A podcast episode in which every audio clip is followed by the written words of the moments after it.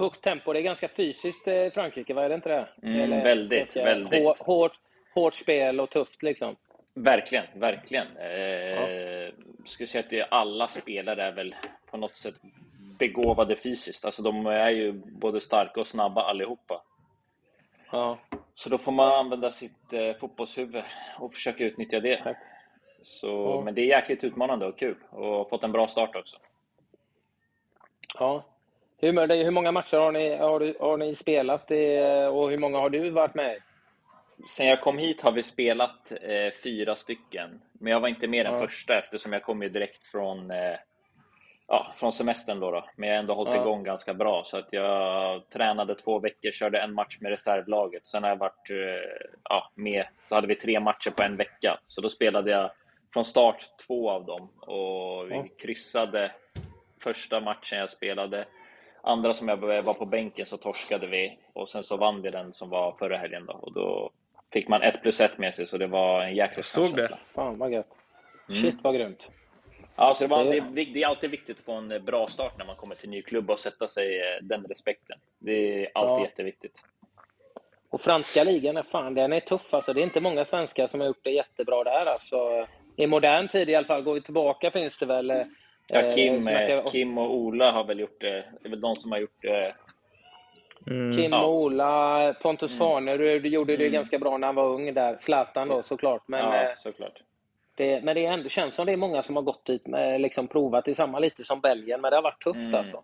Ja, alltså men, eh, Frankrike, och, Frankrike och Belgien är ju är ju speciella. Det är ju många svenska spelare som har haft, eh, som har haft svårt där. Men om, när vi är inne på så kan vi bara kolla på det. Alla norska spelare som går till Belgien, de börjar spela direkt. Ja. Ja. Och då har jag gjort så här, okej, okay, varför, varför börjar de norska spelarna spela direkt när de kommer till, till Belgien eller Frankrike? Till exempel, vi tar han som gick från Elfsborg som jag tycker var jag såg han första några matcherna, Oliver Sandén, tyckte såg mm. skitspännande ut. Bra med boll, såg ja. ut som en riktigt bra fotbollsspelare. Så bara som vänsterback liksom såg jag direkt att ja. det här är en bra spelare. Och så tar man, och han har inte riktigt fått, fått igång det så som jag, vad jag har sett liksom. Han har hoppat in lite, något sånt där. Ja. Eh, och så tar jag en annan som är lite gammal som går från Tromsö, också ytterback. Han har ju startat ja. några matcher och liksom rullar på. Där, där, där är Norge före på det sättet. Och, eh, fysiskt tror jag och det tror jag att det är det som gör att de klarar att gå till Belgien och, eller Belgien och Frankrike och börja spela för att de är så fysiskt förberedda, vilket vi, inte, ja. vi svenskar inte är på samma sätt så som jag uppfattar det. Nej, och, nej, och det är intressant. Där. Ja, sen så tyckte mm. jag ju Oliver Sandén jag gillar honom som spelare, mm. vet, spelar med mm. huvudet, mm. härlig spelare, fotbollsspelare, liksom, mm. tänker fotboll. Mm. Men om man ska, liksom rent krasst så eh, kan jag ju tycka att han kanske inte borde ha gått redan. Jag Nej. tror ju lite grann, Elfsborg har ju fuckat, eller inte fuckat upp, men de har ju hamnat i en situation där de har alldeles för mycket spelare. Mm. De plockar, plockar hem Niklas Hult som vänsterback, de har en ung vänsterback, mm. Sandén, som, som lyckas. Och så hittar man en möjlighet att få ner mm. truppen, få in pengar. Och det är klart att det är svårt att tacka nej när du får, får ett bra erbjudande och så, men det känns som att han kanske skulle mått bra av att spela något år till i Allsvenskan innan han gick iväg. För han har ju nästan bara spelat ett halvår. Liksom. Mm. Ja, jag håller helt med dig. Det var väl också så när jag gick iväg min första eh, vända ja. till Ryssland också. Att man går lite, speciellt, alltså man går lite för tidigt utan att ha gjort sig riktigt redo. Mm. Och mm. vikten av att ta de rätta valen, i alla fall min karriär. Nu har jag Alltså hade jag kunnat tagit de riktiga valen när jag var lite yngre, att gå till ett litet mellansteg kanske, eller haft bättre vägledning, så tror jag att jag, min karriär hade sett, sett helt annorlunda ut. För jag känner själv att jag har kapaciteten till att spela på, på den högsta nivån, men det kommer ta lite längre tid att, eh, mm, att jobba ja. där. Så det tror jag är jätteviktigt och du är helt inne, inne, inne på något rätt där, att man, att man verkligen måste ta det lugnt och ro och stanna ett litet extra, extra tag och verkligen etablera sig som en spelare. Det tror jag för, för att kunna lyckas under en längre period utomlands. Mm. Vi kommer in på det tycker jag, för jag vill och det är, först... Det är som du eh, säger, men det är också svårt. Anders, ja. lugn nu. Vill du välkomna honom? Ja, ja jättegärna, ja, så att vi kan dra igång podden. Det är inte mitt gjort... fel att du inte gör ditt jobb Absolut. och startar podden med en gång. Ja, vi är tjuvstartade den där. Du... Alltså. Ja, Anton, du är förlåten. Anders, knip igen. På riktigt. Aldrig. Ja, Annars så kommer jag att muta dig. Okej. Okay. okay. Är vi överens? Mm, det vi. Då blir podden bättre om vi gör det. Ja, det är vi överens på. Eh, Anton, säger man ja. Saletros eller? Ja, det, blir, det är skitbra. Helt rätt. Var, var det det nu igen? För att jag, jag har slirat på vissa uttalanden, alltså ibland också, så att du får säga mm. nej, det är fel. Nej, men det är, det är helt rätt ur det, ur det svenska perspektivet om man säger internationellt. Men skulle man säga det på ungerska så säger man Chaletros. Enkel S det löser blir liksom, inte du, Marcus. enkel S på ungerska blir liksom ljudet och Z, eller S, Z blir vanligt S, som i Svensson. Liksom. Säg det en gång till. Ja. Chaletros. Chaletros. Mm, Nej. På ungerska då. Men jag säger Saletros själv liksom. Så att det ja. Ja, okej. Okay. Jag ger mig inte in i den, eh, i den eh, heta gröten idag, utan jag säger som så här att varmt välkommen till Skillspodden Anton Saletros.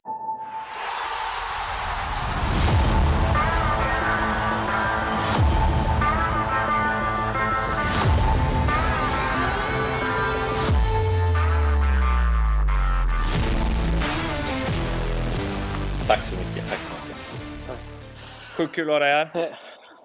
Ja, tack för att ja, jag får vara här. Ja, jättekul att du ställer upp. Det är skitroligt och eh, du har ju så mycket erfarenhet. Trots att du inte är så gammal så, eh, så har du mycket erfarenhet. Så det är jättekul att, att få prata med dig. Ja, verkligen. Har, har, du, har du börjat spela in, Marcus, eller? Ja, det, det är sex minuter sedan. Ja, det är bra. Nej, för jag, jag, tyckte...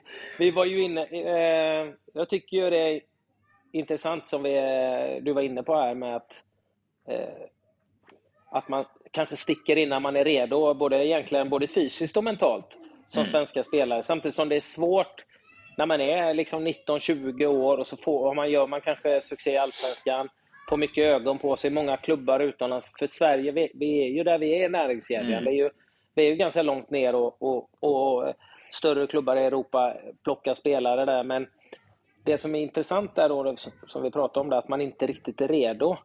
Det har ju knäckt en del spelare också som har gått iväg mm. tidigt och så har man inte riktigt lyckats för det har varit tufft och inte riktigt varit förberedd. Mm. Och sen så har man kommit tillbaka men eh, du har ju verkligen, du var iväg tidigt och så liksom tillbaka Skandinavien och så mm. mm. ut igen. Mm. Men det, det är just, det, jag tänker att det måste vara jävligt svårt när man är så, när man är så ung och ta beslut, rätt beslut. Mm. Och då behöver man ju rådgivare som hjälper en med det. För du, du är inne på det, liksom, tar du belgiska och franska ligan som du är nu, det är ju det är en jävla skillnad på fysiken där mot i allsvenskan, tänker mm. jag. Ja, ja, verkligen. Gud ja. Det, det är som du säger och där med, utifrån mitt eget perspektiv så kommer jag inte från någon fotbollsfamilj eller någonting. Alltså farsan vet ju knappt liksom vad offside är. Han lär, lärde sig det liksom för någon vecka sedan. Alltså, om han ens kan det fortfarande. Liksom. Och sådana okay. saker. Så jag kommer ju från noll fotboll, så där har man liksom inte haft de, de erfarenheterna och sådana saker samtidigt som att jag inte träffade rätt med agent under de yngre åren vilket, eh, vilket också är jäkligt viktigt att ha någon eh, som har varit med, om, eh, varit med om saker och ting tidigare. Så där träffade jag inte heller rätt. Och det har väl gjort att min karriär har gått lite i sådana här vågor upp och ner och inte gått riktigt, riktigt spikrak. Men det tror jag också har gjort, gjort mig ganska stark till, till där jag är nu. Mm. Och där var jag som, som Anders var inne på, när jag gick iväg där till Ryssland första gången. Och, Ja, alltså det, nu finns det, ja exakt, så finns det, mm. så, det finns så många aktörer i dagens fotboll att det finns ju liksom då, där och då hade ju Ryssland precis varit, varit värd för VM och var många mm. svenskar som spelade där och det liksom var en topp, ja vad var det, en topp 6-7 liga liksom under, under den tiden jag gick dit. Mm. Och då mentalt, både mentalt och fysiskt var jag inte, var jag inte riktigt redo när jag gick dit och ja, fick åka på en riktig, riktig smäll liksom för få en reality check. Men det var också någonting som jag, som jag lärde mig mycket av att, att okej, okay, det är så här det funkar utomlands, så här viktigt är fysiken och där tog verkligen in det och jobbade på det och där jag känner nu att jag har verkligen utvecklat eh, de delarna i, i det fysiska spelet där jag känner att jag är redo för en liga så som eh, Frankrike till exempel. Mm. Mm. Mm. Men vad, vad, känner du själv att du hade, vad hade du önskat dig?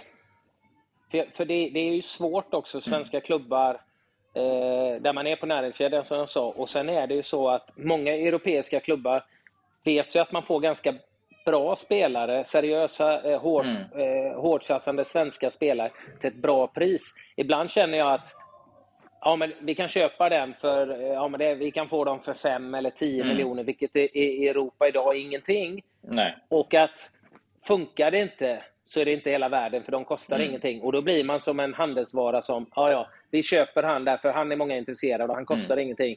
Och funkar det inte så funkar det inte. Istället liksom, går man tillbaka lite mer i min... När jag spelade, då var, mm. det ju, då var det ju mer... Om någon klubb verkligen ville ha det, då har de kollat på det ett tag. Och, men mm. nu känns det som att man nästan eh, köper svenska spelare för man vet att de är billiga och vissa blir guldkorn. Att man, och man mm. nästan bryr sig inte om dem, utan det är nästan som handelsvaror. Så kan jag uppleva det ibland i alla fall. Ja, det ser man ju också bara på de som går utomlands. Att, vad behöver de? Vissa behöver 6-7 matcher från start och så är de sålda. Mm, Ungefär ja. så. Medan eh, ja, när, när du spelade och var, var i den åldern när man var i 20 sånt, då behövde man nästan två, tre säsonger där man var riktigt bra för att gå utomlands. Och det tror jag också har att göra med att marknaden har förändrats. Alltså, när du gick utomlands, vilka gick man till? Man gick till Holland, Spanien, mm. alltså, man gick ju bara till eh, ja. de, de väst, Västeuropa då. Eller liksom, man gick, det var inte ofta man såg någon gå till Ryssland eller eller ett Turkiet, bra lag i Turkiet. eller allt möjligt. Det var, det, den marknaden fanns ju inte, eller Japan eller något sånt där. De, de marknaderna fanns, fanns ju inte på den, eh, på den tiden och det tror jag också har gjort att det är så jäkla många aktörer nu. Att det, är, det, det är helt annat. Mm. Och jag helt, tror helt ja. inne, som du är inne på, det, att eh, de tar en billig peng och chansar med någon och sen är det liksom så ja ah, men han, han gick ändå inte in så det, det, spelar ingen roll. Vi, vi värvar någon annan för samma pris och så är det liksom plus minus noll. Det, mm. lite, det tror jag ja, lite så. Mm. Och sen, sen har du med det problemet är också svenska klubbar kanske då det är ju svårt med ekonomin för svenska klubbar mm. om man ska satsa. Så mm. Får man ett bud på en, en ung spelare eh, för 10 miljoner så är det ganska, mm. ganska bra pengar för klubb, klubbarna. Mm. Liksom. Så mm. de, både de och även då agenter, många agenter, det finns ju jättebra agenter, men mm. många då rådgivare ser också en, en, snabb hacka på en ung svensk spelare som egentligen inte mm. är, är redo då kanske. Men mitt, mitt problem är att en, en svensk klubb säljer en, en lovande spelare eh, för en helt okej okay peng. Jag fattar att man behöver göra det som, som svensk klubb. Det är liksom inga konstigheter i det. Men det jag hade velat se är ju liksom spåra den pengen lite. Vart hamnar de pengarna sen? Läggs de pengarna på en hemvändare eller läggs de, puts de in i, i ens egna akademi? Vad händer med dem? Liksom? Mm. Mm, mm. Eh, för jag tror att alltså, nu börjar vi komma upp i ganska bra summor ändå för ganska många spelare eh, som går och lämnar allsvenskan. Det känns som att de pengarna skulle kunna nyttjas på ett annat sätt. Jag vet inte om de gör det idag, men jag tror inte det om jag ska vara helt ärlig.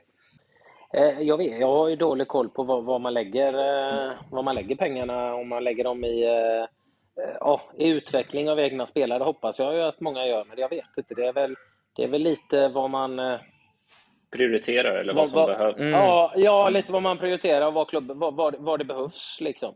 Mm. Men eh, det är väl Men, där vi behöver bli bättre på att utveckla spelarna. Så att, eh. Jag tror det.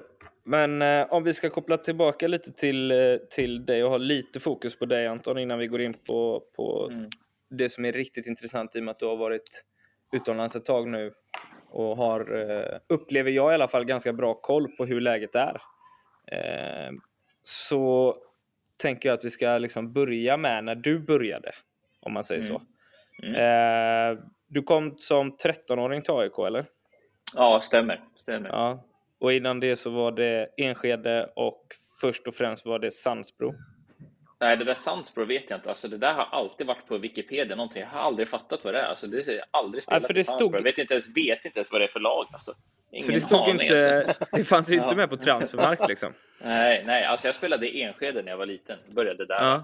Ja. Och Enskede är en eh, klubb som, eh, ja, alltså en ganska stor förening i, mm. ungdomsförening i eh, Stockholm då. Som är, tror att det var när jag spelade mm. så tror jag att det var BP som, var, som hade flest lag i min årskull 96.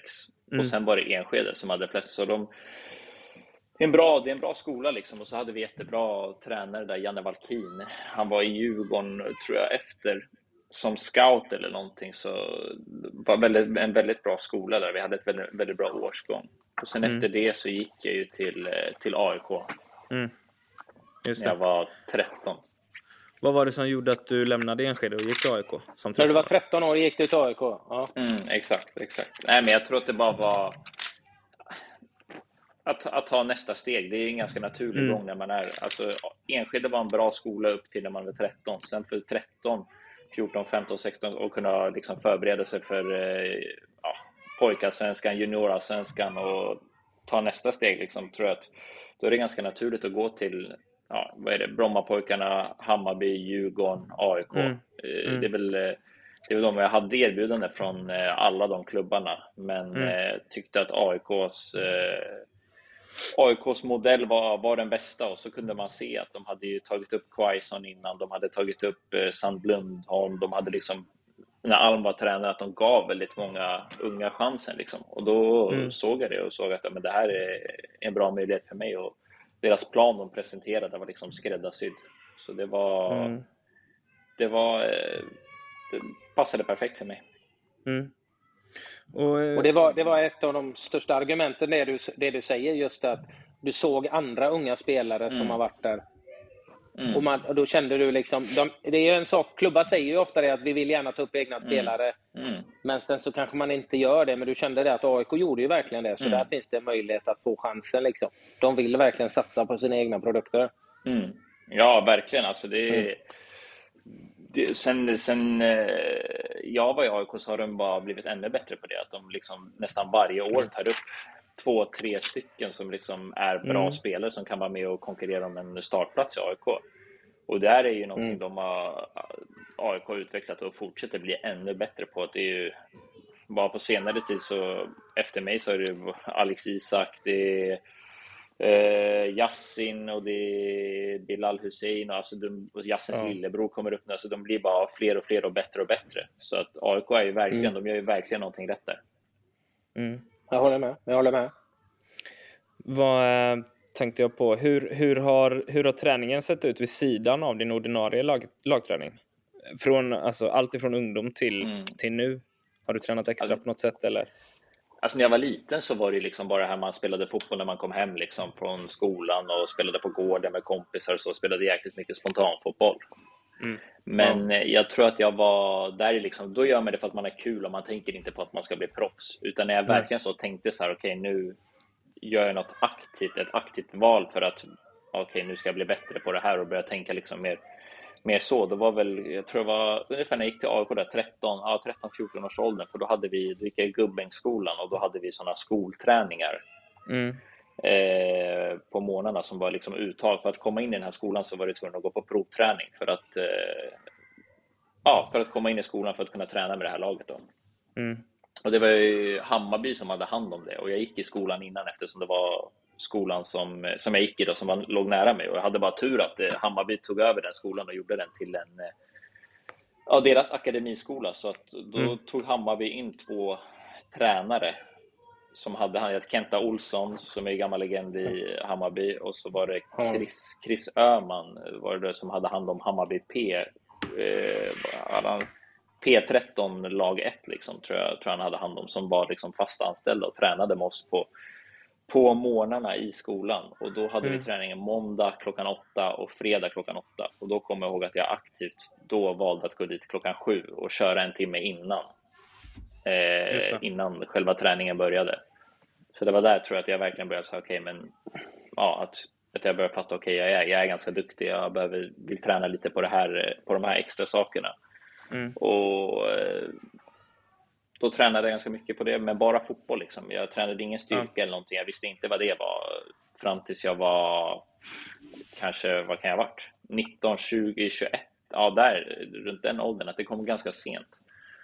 Och det märkte jag i mina prestationer liksom, när jag kom upp i A-laget, att jag var väldigt dominant i, i ungdoms, uh, ungdomsleden i landslaget och, och i AIK, liksom U19. Sen när jag kom upp till A-laget så märkte jag att så här, shit, jag är bra, jag har bra touch och jag är bra, bra fotbollshuvud och så, men fan, den här sista utvecklingen, alltså, den, den är liksom inte där på det sättet. Nej. Eh, blev lite mer sittande som fotbollsspelare, att jag liksom inte hade det här ja, fysiska trycket, rapp, rapp, eh, alltså rappa steg och sådana där, alltid kunna löpa mycket som jag hade inte den här intensiteten och, och det i mitt spel. Mm. Och då tänkte jag så här, okay, vad fan, vad, vad, vad kan jag göra åt det? Och då sökte jag mig till en, eh, utan, det här var utanför AIK, så då sökte jag mig till en personlig tränare. Mm. Som eh, jag fick, kom i kontakt med min agent då. Och eh, började, ja, började träna med han.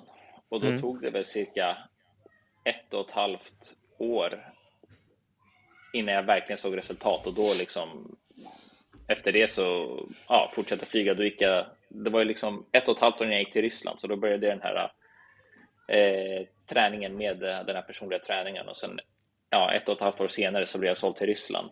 Mm. Och det tror jag var på grund av att jag gjorde den här utvecklingen med, i min fysiska... Ja, i, det är fan fantastiskt fysiken. alltså.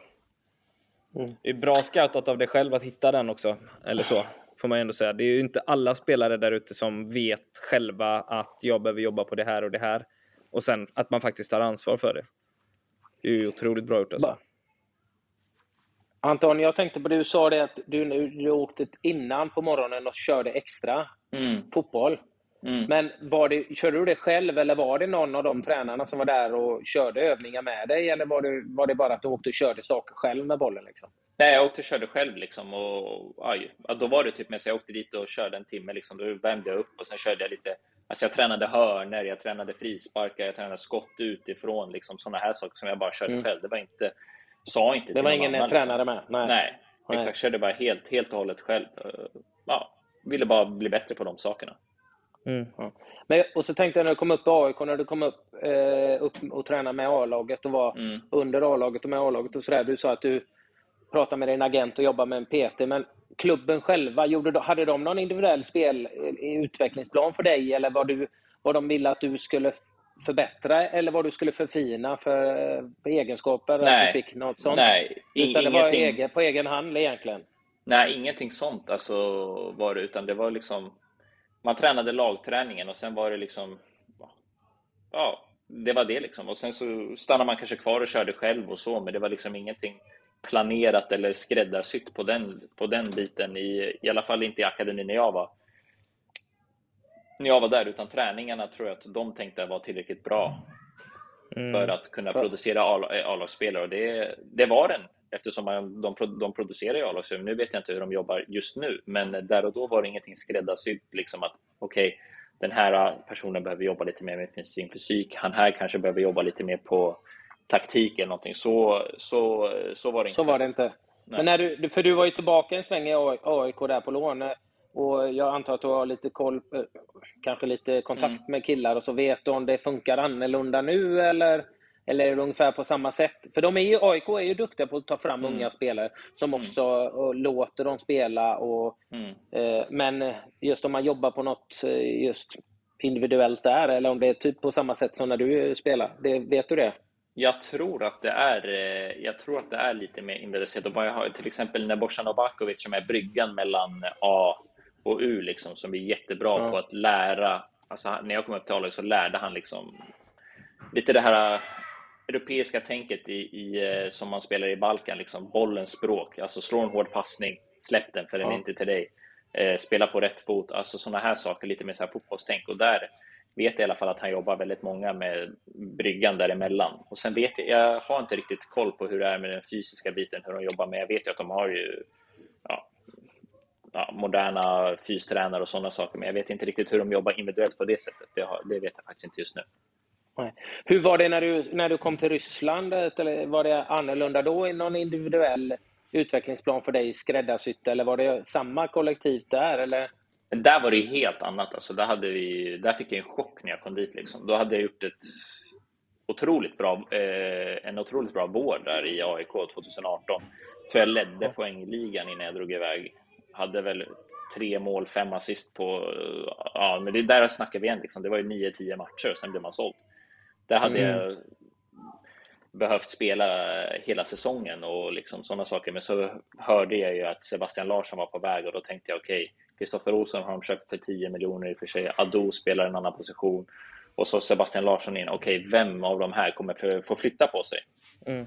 Ja, det är förmodligen jag även fast jag eh, leder poängligan och sådana saker. För det är lättare att flytta på en egen, egen ung spelare som man inte har investerat i på det sättet. Mm. Så då tänkte jag, okej, okay, men då måste jag verkligen ta mig chans och gå. ja, då måste jag verkligen ta min chans mm. att gå. Och där och då eh, var det liksom belgiska klubbar och sen ryska klubbar och då, och då var jag lite den här, då var jag lite rädd för det här belgiska. Och fan ska, alltså ingen, ingen har lyckats i Belgien så jag valde Ryssland då och borde kanske valt något annat eller haft lite mer is i magen under det fönstret tror jag. Mm. Var, var, var, var det, var det jag ska säga, var det tränarna eller vad var det som gjorde att du valde Ryssland förutom det här med eh, ja, oron i Belgien att svenska spelare inte lyckas? Men hade, var det en tränare som trodde på det eller hur? Eh, var det klubben? Ja. För det är också möte, sådär... ja. Jag hade ju möte med Valeri Karpin som har spelat, han har spelat i Celta Vigo och Spanien, spelat ja, ja. år i, mm. i eh, La Liga. Oh, ja. Så då tänkte jag, okej, okay, han har ett spanskt tränarteam. Han har, eh, alltså hela, hela staben var liksom spansk. Och jag tänkte så här, mm. okej, Spanien, det passar min fotboll att spela spelande fotboll och liksom sådana. Jag bara, det låter ju mm. skitbra. Och så åkte jag till Moskva och träffade honom och presidenten och han berättade liksom, de spelade, de spelade 3-5-2 då, exakt samma som AIK, så ville att jag skulle spela den här rollen och sådana saker. Och allting var ju, ja, var ju, lät ju skitbra liksom. Jag bara, fan det här låter ju bra liksom. Det här kanske är ett projekt som, som är bra. Så Ryssland hade precis haft VM och allting liksom, ja. Lönen var också bra, mycket bättre än vad den var i Belgien och det är ju någonting liksom som man kan bli påverkad av också, vilket jag absolut. nu i, i efterhand absolut inte är eh, längre då. Men det är någonting som man är så här, oh shit, kan man få det här kontraktet där? Och så, man, man blir påverkad oavsett vad man säger eller inte. Alla fotbollsspelare kan säga jag går för projektet så, men det, det, det påverkar. Ja, du måste ju tänka på pengarna också. Jag kan erkänna att jag valde, valde, jag valde, jag valde Premier League för Serie A som jag hade avtal för det var mer, mer än dubbelt så mycket. Mm. Eh, och jag kan säga att man, jag är uppväxt med, med engelsk fotboll, att det lockade mer. Men det är klart mm. att pengarna var väldigt avgörande. Så är det. Mm. mm. Det är fakta att, liksom. Det är fakta. Ja. Exakt. Ja, så då kom jag ju dit då till Ryssland och allting kändes jäkligt bra. Och fick ju starta de första åtta, nio matcherna liksom. Ja. Och tog väl inte riktigt chansen. Eh, och jag var inte mentalt redo eh, var inte mentalt redo och speciellt inte fysiskt redo. Och samtidigt hade ju de eh, en modell då, det jag ska komma in på här när vi pratar om hur de jobbade med så här fysiska och sådana saker. Då mm. gjorde de ju tester och jag kom dit och tänkte så här, fan jag kommer mitt från säsong, de är i försäsong, jag är i bra form. Eh, kommer dit, eh, väger 75 kilo, 1,83 tänker jag, men det här är ju, det här är ju bra liksom. Eh, kommer dit och med tester och så säger de, nej men du är alldeles för tjock. Oj. Du, du måste gå ner, ner, i vikt och jag är inte känd för att vara någon som är skitstor. Liksom. Mm. Eh, nej, du ska gå ner i vikt. Uh, Okej, okay, säger jag. Och så liksom, ja, ger dem en mealplan och då är det liksom efter uh, två pass då på försäsongen så är det gym på morgonen, eh, fotboll efter gymmet direkt och sen fotboll på eftermiddagen. Och då är min kost att jag ska äta två eh, torskfilé liksom.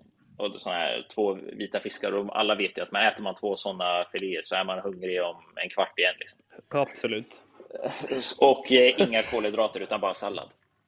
Oj. Okay. Mm. Så efter tre dagar då börjar jag springa runt på planen och se tre, fyra bollar för att jag varje gång jag ställer mig upp så blir, liksom, så blir det svart, mm. för, eh, blir svart för ögonen. Och mm. då sa, sa jag det till fystränaren, liksom, det, här, det här funkar inte. Så sa han, nej men eh, enligt våra modell så är du, du är för tjock och du ska ner till de här, eh, de här måtten och det, du ska väga 70 kilo. Så jag skulle gå ner 5 kilo fram till eh, säsongstart.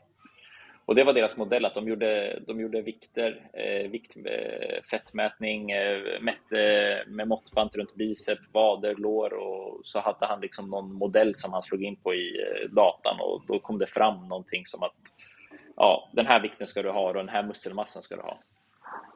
Och då jobbade de utifrån den, den modellen. Det låter helt sinnessjukt alltså. Ja, så, otroligt. Ja, alltså första tiden där, första halvåret som, som jag var där var ju, alltså jag kommer jag var hungrig konstant och var, var i underskott på kalorier konstant och det, det blir väldigt svårt att prestera då så att jag fick ju spela de här åtta, nio matcherna i starten men var ju inte bra på matcherna. Nej, var inte tillräckligt bra fysiskt eh, eller mentalt. Eh, och då visste jag, liksom, då visste jag inte det. Jag hade inte så bra koll på. Då, förut i Sverige har man ju varit med när man blir utbildad på Boselägren att man ska äta riktigt mycket och man ska äta bra, och, alltså havregrynsgröt till frukost och mm. mycket protein, mycket, mycket kolhydrat. Så kommer man till den här kulturen där man, där man ska äta två vita torskfiléer och sallad bara. Och, och inga mellanmål på, på en hel dag. Ja, så det mm. var ju, och så var ju träningarna extremt hårda. Extremt hårda. Hur, var det hur... annorlunda träning? Ja. Var det, återigen där du säger att det var hårda träningar. Så här, eh, också återigen intressant där med, körde de, du, de specialträning för dig? Förutom det här med kosten då, att du inte fick äta för att du skulle ner i vikt. Men mm. jobbade de, hade de, eh, för där finns det ju andra resurser än mm. i Sverige, men hade de mm. tränare som jobbar mer individuellt eh, alltså, också? Eller? Inte, de hade bara fysiska individuella saker. Det var inte så att eh, man stod efter och sköt och jobbade på någonting eller yttrarna jobbade en mot en, utan eh, där var det, där var det bara liksom, var det bara okej, okay, ni är lite för tjocka, ni ska cykla tre gånger extra i veckan en timme. Eh, ni som är, inte nådde upp på det här målet på träningen, ni ska springa de här extra meterna. Det var mer utifrån ett fysiskt perspektiv. Ja. Och det var, det var så de jobbade, de jobbade det fysiska perspektivet. Att de tänkte att man är på den här nivån för att du är så pass duktig fotbollsmässigt. Så att är du bara tillräckligt bra fysiskt tränat så kommer resten av sig själv. Det var deras filosofi. Det är lite mm. som egentligen i Sverige också då, att man, det man mätte, liksom, som, i alla fall under tiden jag spelade, det var ju kondition och så var mm. det styrka till viss del. Mm. Och mm. eh, jag hamnade ju i, i, den gruppen. Jag hade inte som dig att jag kunde springa hur mycket som helst, utan jag var inte bra på det. Så jag fick ju mm. komma in och träna extra ledig dag eller löpa mm. extra om man inte... Mm. Och sådär. Men det fanns ju ingenting eh, så, där man mätte spelförståelse och passning, Nej. passningsspel och sånt där. Och det, jag tänker att det är väldigt många som behöver hjälp med det. Och jag sa ju till många mm. svenska tränare att Ja, vad fan, jag kommer in och tränar löpning, det är inga problem. Men du har ju flera stycken här som mm. skulle behöva träna teknik och passningsspel. Men den, den, eh, den hjälpen och det verktyget fanns ju inte. Man kunde, inte. man kunde inte mäta det, inte i Sverige i alla fall. Och därför är det intressant om, att höra du som har varit i andra länder, då, Ryssland, om man mm. mätte mm. spelförståelse, touch och sånt och man fick extra hjälp där. Mm. Men det, var, det, är ingenting sånt heller? Nej, nej. Alltså jag förstår helt, helt vad du är inne på, för jag har ställt de frågorna jag själv, eh, att man eh, fotboll är ett så komplext spel. Om man bara mäter det fysiska, vad, då kan, du, kan det bli lätt så att du tappar, eh, tappar bort eh, mycket av det andra som är, som är mm. jäkligt, vikt, jä, jäkligt viktigt. Eh, men nej, där var det bara det fysiska som man mätte och eh, som var intressant för dem. Mm. Hur såg det ut när du... För, sen gick du tillbaka på lån till AIK och sen vidare till Sarpsborg. Mm. Och Sarpsborg gick det ju jävligt mm. bra i får man ändå säga. Mm. Eh, vad var skillnaden när du kom till Norge? Norge är ju historiskt kända för att vara bra på fysiska sporter. Längdskidåkare, de har en tradition av att träna hårt och eh, vad, då, deras livsstil är ju liksom, eh, i Sverige om du har en ledig dag, men då vi går och fikar. I Norge mm. en ledig dag så går det liksom, ja men vi går upp för det där berget. Ja. Så lite den, de, det, är en, det är en annan kultur där, de är ute och rör på sig, de är väldigt så här, ja, nyttiga och så sunda och går ut och sådana saker. Och det märkte jag direkt att så var liksom alla jag hade löptest liksom och då var jag tvungen. Jag brukar ofta vara i AIK var jag alltid topp tre på jojo-test och sådana saker. Mm. Mm. Kom till Norge, då kände jag så här, shit, jag måste ta i för att komma före mittbacken. Mm. Så, då har det så, gått långt. Ja, och då, då kände jag shit alltså. Och då, tänk, då tänkte jag så här, okay, men jag, fotbollsmässigt är ju de i Norge här, de är inte bättre med spelförståelse, touch och sånt. Där, där är vi i Sverige långt, långt före. Men de kompenserade med hårt jobb och löpning och då hade jag det här i bakhuvudet. Okej, okay, Ryssland utomlands, de var riktigt bra på fysiken. Norge, de var riktigt bra på fysiken. Okej, okay, Sverige är här, så att de plockade de här delarna eh, som jag hade lärt mig då utomlands, att få på de här smällarna. Liksom. Mm. Så då plockade jag med mig att eh, ja, Ryssland fysiskt förberedd, Norge fysiskt förberedd och då började jag implementera det i min träning, att försöka bli så bra fysiskt förberedd som möjligt, att, inte, att ingen ska kunna slå mig på det, att jag ska kunna löpa x antal sprint i den här matchen eller vad har den här intensiteten? Och då började jag märka shit, ja, men kan jag slå de här i, i löpning? Då, kommer det här spelet som jag vet att jag alltid har haft inom mig. Då blir det ju det, då kommer det av sig själv. Mm. Så då satte jag verkligen eh, fingret på det här behöver jag utveckla och då jobbade jag stenhårt med det. Och det var inte två bitar torskfilé och grönsallad i Norge? Nej, eh, nej det, det, var det inte. Men jag har jobbat. Jag, jag äter ju glutenfritt och mjölkfri kost. Mm. För att jag ska kunna återhämta mig så, så bra som möjligt och kunna prestera så bra som möjligt. Och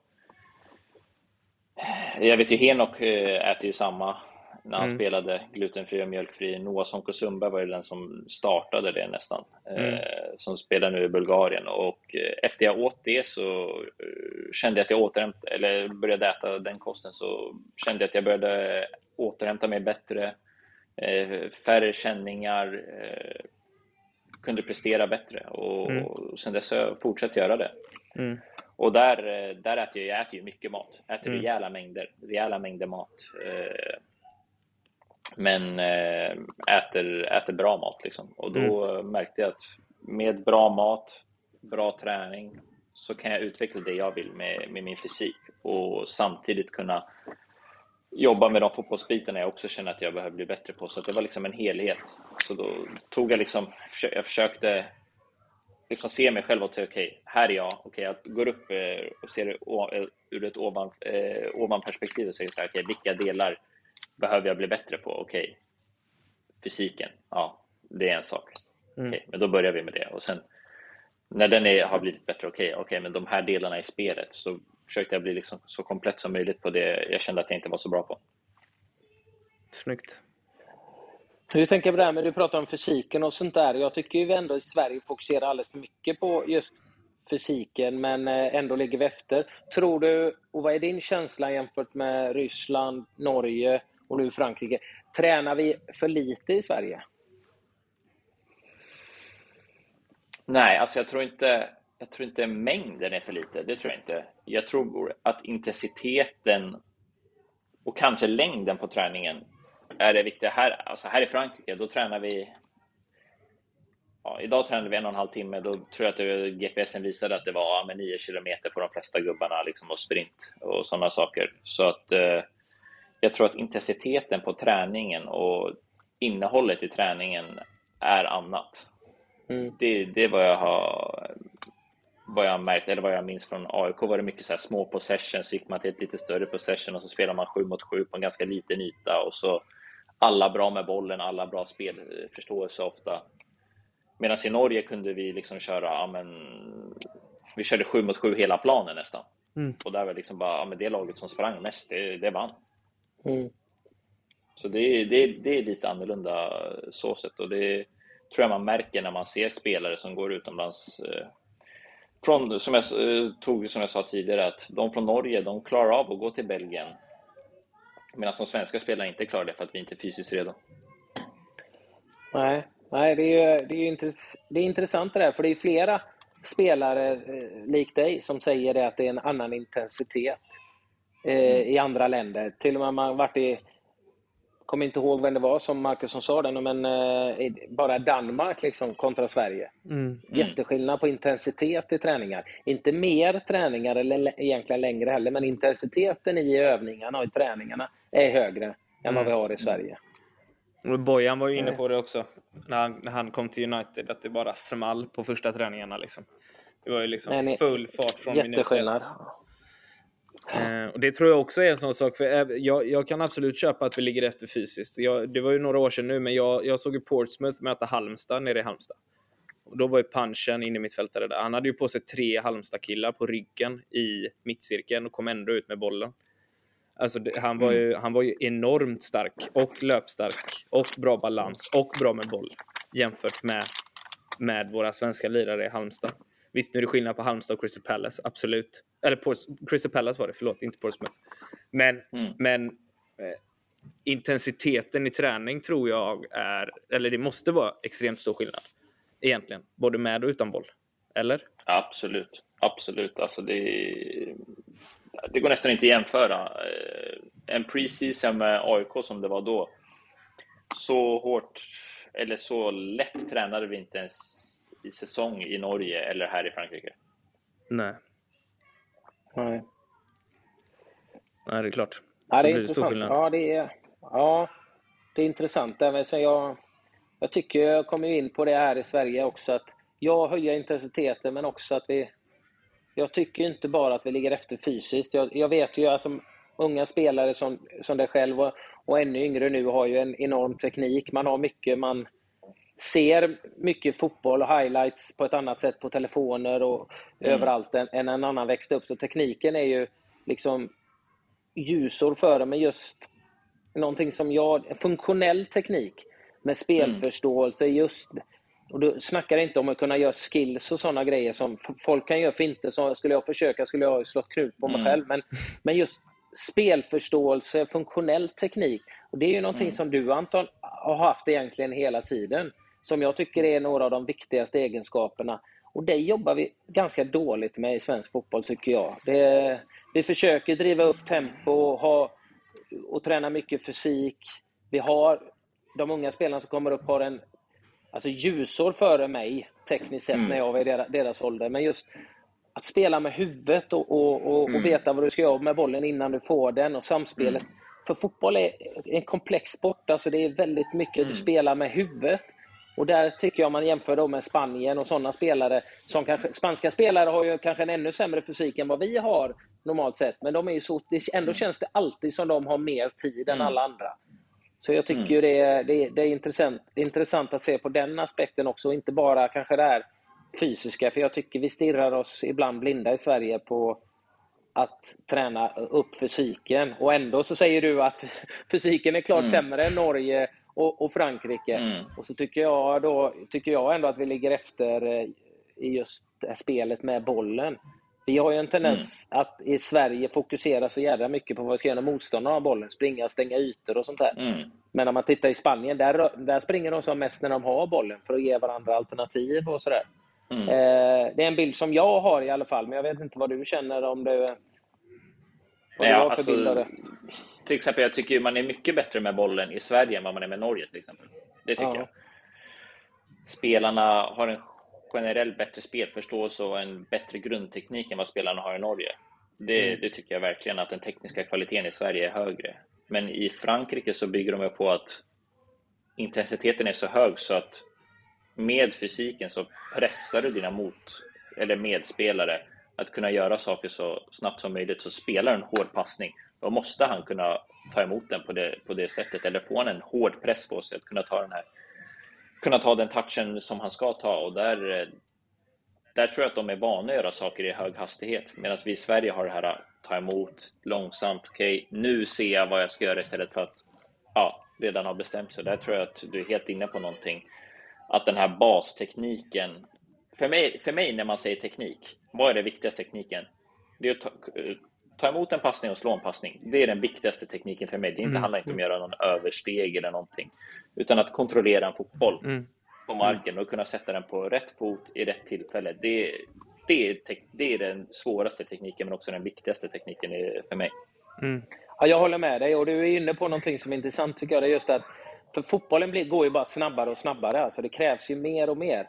Och mm. Det är ju intressant det du säger, då kanske också även i Norge, men i Frankrike, att intensiteten och tempot är så högt så att du tvingar ju att förbättra din teknik och din, ditt beslutsfattande. Det måste ju, du måste lösa det snabbare och smartare.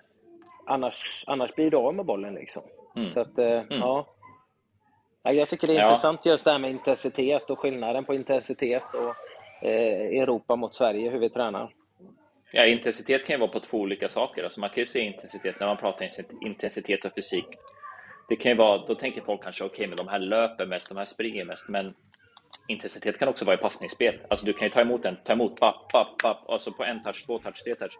Det är också en form av intensitet och fysik i det spelet och där där är det jag märker här i Frankrike, där är de ju väldigt, väldigt duktiga för att alla här är skolade i stora akademier nästan. Alltså alla här är mm. alla här är, är bra liksom med både höger, vänster fot och eh, sådana saker. De är väldigt kompletta i sin, sin grej och där tror jag att man, man stirrar sig blind på när man pratar intensitet och fysik att ja, men det är bara utan boll att jobba hårt och löpa och så, men här är liksom med boll att kunna ha förståelse när du ska använda din fysik. Att okej, okay, men min fysik kan också vara att jag tar bollen, driver den framåt, utmanar min spelare i, i en två mot en, att du går mot han så att mm. han måste göra ett val. Okej, tar jag han till höger eller tar jag han till vänster och släpper den? Så mm. där, eh, man kan ju, fotboll är så jäkla komplext, man kan ju prata så jäkla brett om det och där tror jag att de ja. är mer kompletta på det sättet här.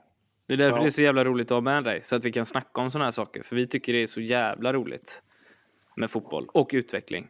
Men jobbar de inte med sådana här typ utvecklingscenter typ i Frankrike? Eller något sånt där? Mm. Det är något speciellt jo, va? Det är exakt så som jag har fattat det är ju det är ju olika akademier. Alla, de flesta lagen har en akademi. Liksom. Lyon har sin, mm. PSG har sin, eh, mitt lag Caen har sin. Och sen så tror jag att det är fem eller sex speciella akademier som Clairefontaine mm. i Paris och sådana saker. Då tror jag att, så som jag fattat rätt, att när de är mellan 12, vad kan de vara, 12 till 14 mm. så lämnar de sitt och åker till den här akademin. Mm. Så att du lämnar till exempel Mbappé, då, han lämnar PSG och åker till Clairefontaine och tränar i Clairefontaine, sover, äter, gör allting Clairefontaine i två år och sen går tillbaks till eh, en akademi efter det, så som jag fattat det som. Mm. Ja. Så har jag också uppfattat det. Mm. Det skulle vara intressant att besöka en sån. Där, ja, verkligen, verkligen. Alltså där, där tror jag att de, de, de, de utvecklar spelare. Du, du ser ju bara i, i franska landslaget. De, de, som inte var med i VM hade ju säkert gått till VM-final de också. Liksom. Ja, det är känslan absolut. De hade kunnat ta ja, typ tre landslag med i VM, känns det som. Ja, ja det är de verkligen. Det är otrolig bredd de har. Men, mm. ja. ja, så är det. Absolut. Uh, Anders, har du något mer? Eller programtiden börjar uh, tryta. Vi har ju, dels har vi din stående eh, fråga. Jag egentligen inte... Jag hade, kunnat sitta i, jag hade kunnat sitta i tre timmar och surra med dig Anton, men vi kanske får köra en del två efter säsongen mm. och, och, se om ni har tagit er upp till ligan. Ja. Det är målet ja. va? Ja. ja, ja, det är målet. Det är målet och det är jäkligt tajt här. Så vinner man två, tre matcher så kan man ju vara med och slåss om det. Jag tror med Le, Le Havre, de är väl nästan klara och ligger etta nu och har några poäng så god. Och sen har ju Bordeaux och Sochaux som har lite häng där. Vi torskade ju några matcher i 90 minuten här i december som gjorde att vi, hade vi vunnit de två hade vi haft två eller tre poäng till eh, ja, men till direkt uppflyttningsplats. Så att eh, ja, så är det, men det är, det är tajt här så att kan man ta två, tre matcher i, på rad så kan det se helt annorlunda ut och det är många matcher kvar. Vilka är det som går upp? Är det ettan, tvåan eller? Eller är det något kval? Eller? Ja, så är det. De har ju, I Frankrike har de eh, valt att, de har haft 20 lag både i andra och högsta ligan. Mm. Men nu ska de banta båda till 18 lag.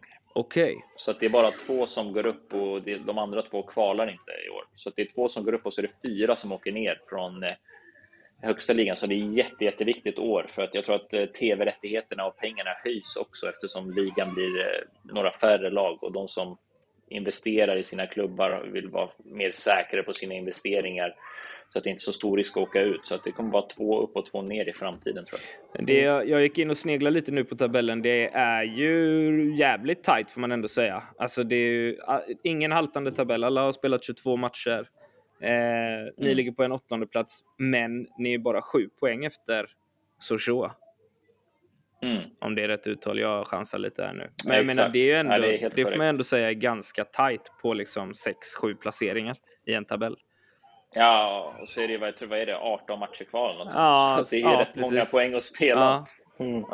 Så att, äh, det, där, det där är bara att kriga och, och, och fixa. Mm. Det hade varit otroligt roligt eh, om ni löste det. Så att du får, eh, så att vi får skåda dig i ligan. Målet. Ja, underbart. Ja, det är, det är målet. Då siktar vi på det och så siktar vi på ett till avsnitt eh, när säsongen är slut helt mm. enkelt. Mm. Ska du, köra din, ska du köra din stående fråga Anders? Jag tror jag är ganska säker på vad vi får för svar. Eller? Ja, det, ja jag, jag får jag inte rätt svar så blir jag oerhört besviken på Anton med tanke på hur jag, eh, hur jag ser på honom som fotbollsspelare. Men vi kan se. Landslagsmittfältare eh, kanske? Ändå? Simon ja, Olsson och Saletros på innermitten. Ja, det hade inte varit dåligt. Jag, var, jag, jag försökte faktiskt, jag kommer inte ihåg, men jag, jag ville ha Anton till, till Elfsborg några år sedan. Men eh, Nej, jag, mm. jag, tyckte han inte fick eh, spela så mycket som jag tyckte att han eh, borde fått. Mm. Eh, så, med en spelare som, eh, med kvaliteter som jag gillar. Mm. Så att, eh, men... Eh, så gå till nu Anton. Svar, bör, det är inte vanligt att Anders han, är så här ödmjuk och snäll och, och trevlig mot alla våra gäster. det är kul att höra. Det är kul att höra. Nej, jag är hård. Nej, Anton, min, jag har en stående fråga som egentligen bottnar sig av, av eh, annorlunda tänker många svenska tränare. Eh, mm. Eh, min fråga, du vet rondo, kvadraten eh, ja. eller rektangel. Eh, ja. ja. Den finns ju i massa olika former. Är du för eller emot den övningen? För alla dagar i veckan. Ja, det visste jag. visste att han skulle säga. Ja, jag, en gång i pengarna på den. Leden. Ja. Nej. Var, var, Ste inte... Stefan Billborn kör den jäkligt mycket. Jäkligt bra tränare. Stefan Billborn och Jocke Björklund. Du höjde, om, eh... du höjde Stefan i Tuttosvenska. Jag lyssnade lite på det avsnittet faktiskt. Ja. På tal om, eh, på tal om att spela fotboll och sånt. Mm. Där, är det, där är det bara prat utifrån vad vi gör. Mm. Inte vad de mm. gör. Och det gillar jag. Uppfriskande. Det gillar jag Ja, det gillar jag ju med. Och jag har ju haft så mm. många tränare som dels inte tyckt att kvadraten, rektangeln, är, är, en bra övning. Och när de har gjort den så har de lagt upp den. Mm. Ja, men kör ni den nu, det är fredag. Och sen går de iväg och mm. förbereder resten av träningen. Och jag bara, men... Och då får du ju problem, för alla är inte seriösa, mm. inte tränaren där. Eh, så, så, så, så eh, jag tycker ju att en av de bästa övningarna om den görs på rätt sätt. Och då behöver du kanske som tränare vara där och ställa krav. Annars blir det ju folk ja. som bara försöker göra tunnlar och garvar Exakt. och sånt där. Och vi hade ju eh, Eidevall, som nu är tränare i Arsenals damlag, han mm. sa att han var en mm. sån tränare själv som la upp den för, för eh, spelarna. Mm. Men så sa, var han och gjorde studiebesök i Japan som hade det absolut bästa eh, damlaget när det gäller passningsspel. Då var han ju mm. tittade där, då sa han, då körde de i eh, kvadrat, eh, rondövningar i stora delar av träningen där de hade en eller två tränare vid varje kvadrat och gav instruktioner, stod och skrek. Kasta liksom. in bollar liksom. Ja, ja liksom, och det skulle vara intensitet, spela, prata, rör spela på rätt fot, mm. möt, skydda bollen, spela på ett tillslag där. Mm. Massa instruktioner, men i Sverige så var ja, ja, men det är någonting som spelarna tycker är roligt. Men man måste ju vara kvar och instruera, mm. för det finns ju alla moment egentligen i fotbollsspelet, förutom möjligtvis skott. Då. Mm. Tränar du på det. Mm. Så att, eh, underbart att du är på eh, min sida. Det hade inte förväntat mig något annat, Anton, i sig. Nej, men har man en 4 mot 2 eh, rondo i rätt, eh, i rätt yta så är ju det en fantastisk träning och det är både jobbigt också. Det är ja, inte ja. bara att det står stilla, det är ju fysiskt också. De som säger att ah, det måste få in löpning eller meter så. Rör du dig och gör det jättebra så är det ju väldigt relevant och det ser du också i att man kan tänka så här, ja men eh, två mittbackar en ytterback och en sexa ska spela bort eh, två i press som pressar. Ja, då har du ju rondo. Kan du göra det på en yta som är mycket mindre än vad den är på match, ja, men då vet du att det här är... Tar du bara det momentet ut på planen och säger men ni gör ju det här varje dag på träningen, varför ska ni inte kunna göra det i pressen nu? Exakt. Så det, det är jätteanvändbart. Jag håller med. Jag håller med. Fan vad mm. gött. Vilket avslut på avsnittet, Marcus. Känner du det med? Ja, jag är så jävla lycklig nu så det är helt sinnessjukt. Nu är det fredag, nu kan du ta en öl om du kan med. Ja. Inte du Anton. Ja. Inte du Anton. Nej, inte tyvärr, du. Alltså, tyvärr. Du får vänta några år. Inte än. Jag får vänta några år. Alltså. Nej, men Anton, jag kommer inte ta en öl. Jag lovar. Jag tar ett glas isvatten eller någonting när jag kommer hem sen. Du kommer inte ta en öl, du kommer ta flera öl om jag känner dig bror. Där är vi överens kanske. Där är vi överens. Du Anton, stort tack Stort tack eh, för att du ville vara med och ja, eh, stort lycka till. Det ska bli skitkul att följa resten av säsongen och eh, mm. även tiden framöver. Tack själva. Jävligt, jävligt intressant, intressant input, mm. Anton. Bra, bra, bra. Ta hand om er nu. Detsamma.